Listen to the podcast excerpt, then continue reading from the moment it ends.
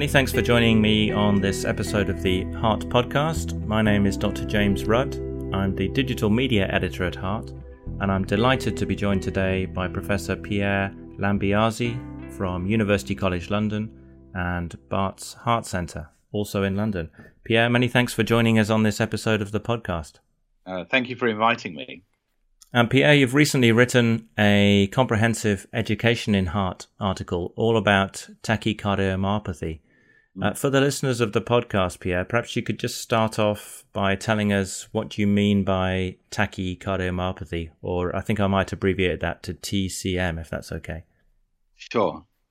Well, first of all, tachycardiomyopathy is a relatively old term that's been used to describe impaired left ventricular function due to a rapid heart rate.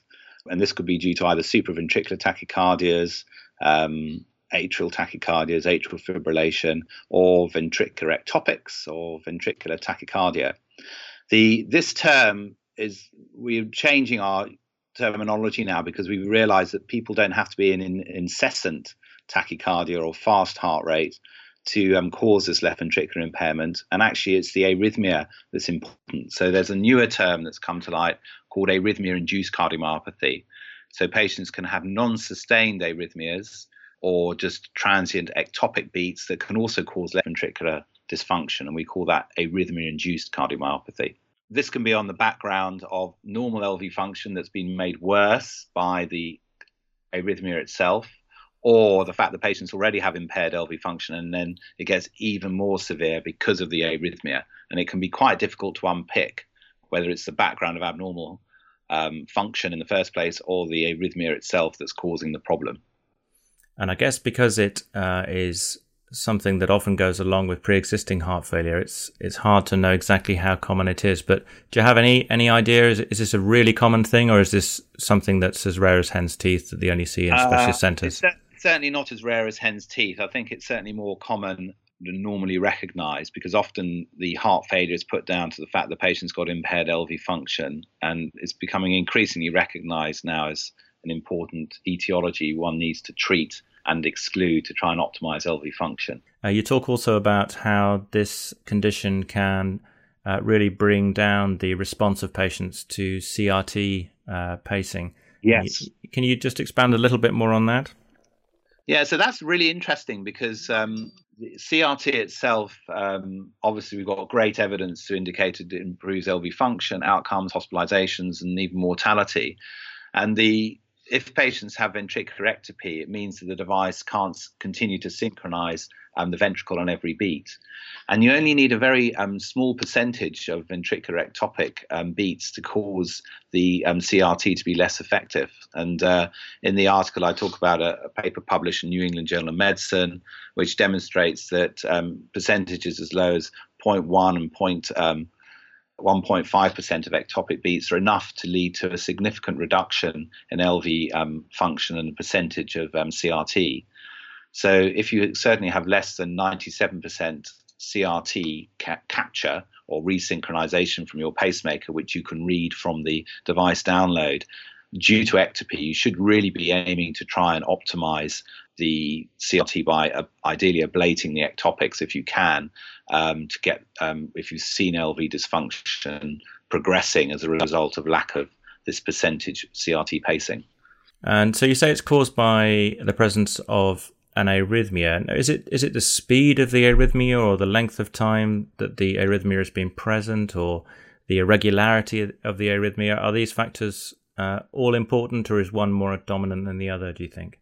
Uh, well, certainly um, the there's been a lot of debate over the years about how fast does the heart rate have to be to cause a tachycardiomyopathy, and the general consensus is certainly over 100 beats per minute. The the the, the, duration of the arrhythmia, usually you start to see impairments in left ventricular function after about six weeks to three months um, in patients. Um, in a way, it's similar to when you have CRT for heart failure. You see um, an improvement in heart function over six weeks to three months, and it's similar with the tachycardiomyopathies, but the decline can be more rapid than that. The other um, issue is the burden of the arrhythmia, and that really depends on the, the type of arrhythmia we're talking about. So, if people are getting ventricular ectopics, then the general consensus looking at the literature is if you've got more than 10% of your heart rhythm with ventricular ectopics, then it's more likely that, uh, uh, that this is going to cause a significant impairment in LV um, function and needs to be um, thought about. And uh, presumably, this is important to diagnose because, as you say in your article, it's uh, it's often reversible uh, with appropriate treatment. Yeah, that's right. So if you target the arrhythmia um, and get the patient back into sinus rhythm for the majority of the time or eliminate the arrhythmia, you can have uh, significant improvements in LV function or even normalization of LV function.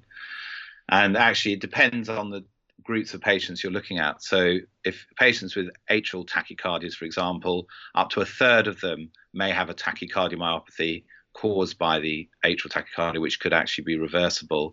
And similarly with ventricular ectopy, maybe up to a third of patients who have a high ectopic burden will have a significant LV um, dysfunction.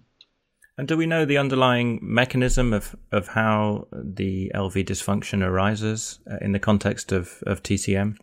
Yeah, so mo- most of the data for that comes from animal studies, and it's, it's probably a combination of factors. Certainly, the heart being consistently um, tachycardic or dysrhythmic, um, can lead to calcium overload in the cells and also um, cell death, and that's it's thought to be one of the um, factors that leads to dysfunction. And also, there's altered energy metabolism within the myocytes, making them less efficient, um, and therefore um, triggering LV dysfunction in combination with subclinical ischemia um, in a proportion of patients. Okay. And um, how do you generally go about trying to make the diagnosis? Well, essentially, the you can get um, obviously the key thing is to to to do a Holter and look at the burden of the arrhythmia and the rate of the arrhythmia. Um, and second of all, if you actually look at the echocardiogram, you'll often see that the um, LV is significantly impaired, but not particularly dilated. Um, and certainly, if you don't see lots of um, marked re- regional wall motion abnormalities or areas of um, severe um, hypokinesis or akinesis in the ventricle, this suggests you've probably got recoverable myocardium, which um, could be salvaged with optimizing the heart rhythm. Okay, so a poorly functioning but still relatively normal size ventricle is a is a clue. Um, okay, and what about the usefulness of cardiac MR? You you talk about this quite a lot in your review. Yeah, so MR can be helpful for looking at the LV size, looking for any evidence of ischemia, and also looking for evidence of fibrosis. But um, the, although the MR techniques are getting better with newer techniques to look for increases in in um, extracellular uh, mass or extracellular volume, it's gadolinium late enhancement may not necessarily pick up diffuse fibrosis in the ventricle.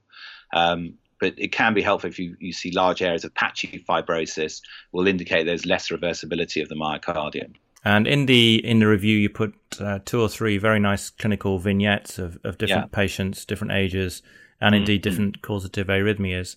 Uh, and that leads me into to asking you how you treat it. And of course, this is going to be dependent, I suppose, on the underlying cause of the arrhythmia. Are there any take home messages that you, let, us say, for example, the commonest kind, maybe with uh, poorly controlled atrial fibrillation yeah. of recent onset yeah. in a in a 50 year old person? Would you have any general guidelines as to how you'd go about treating that?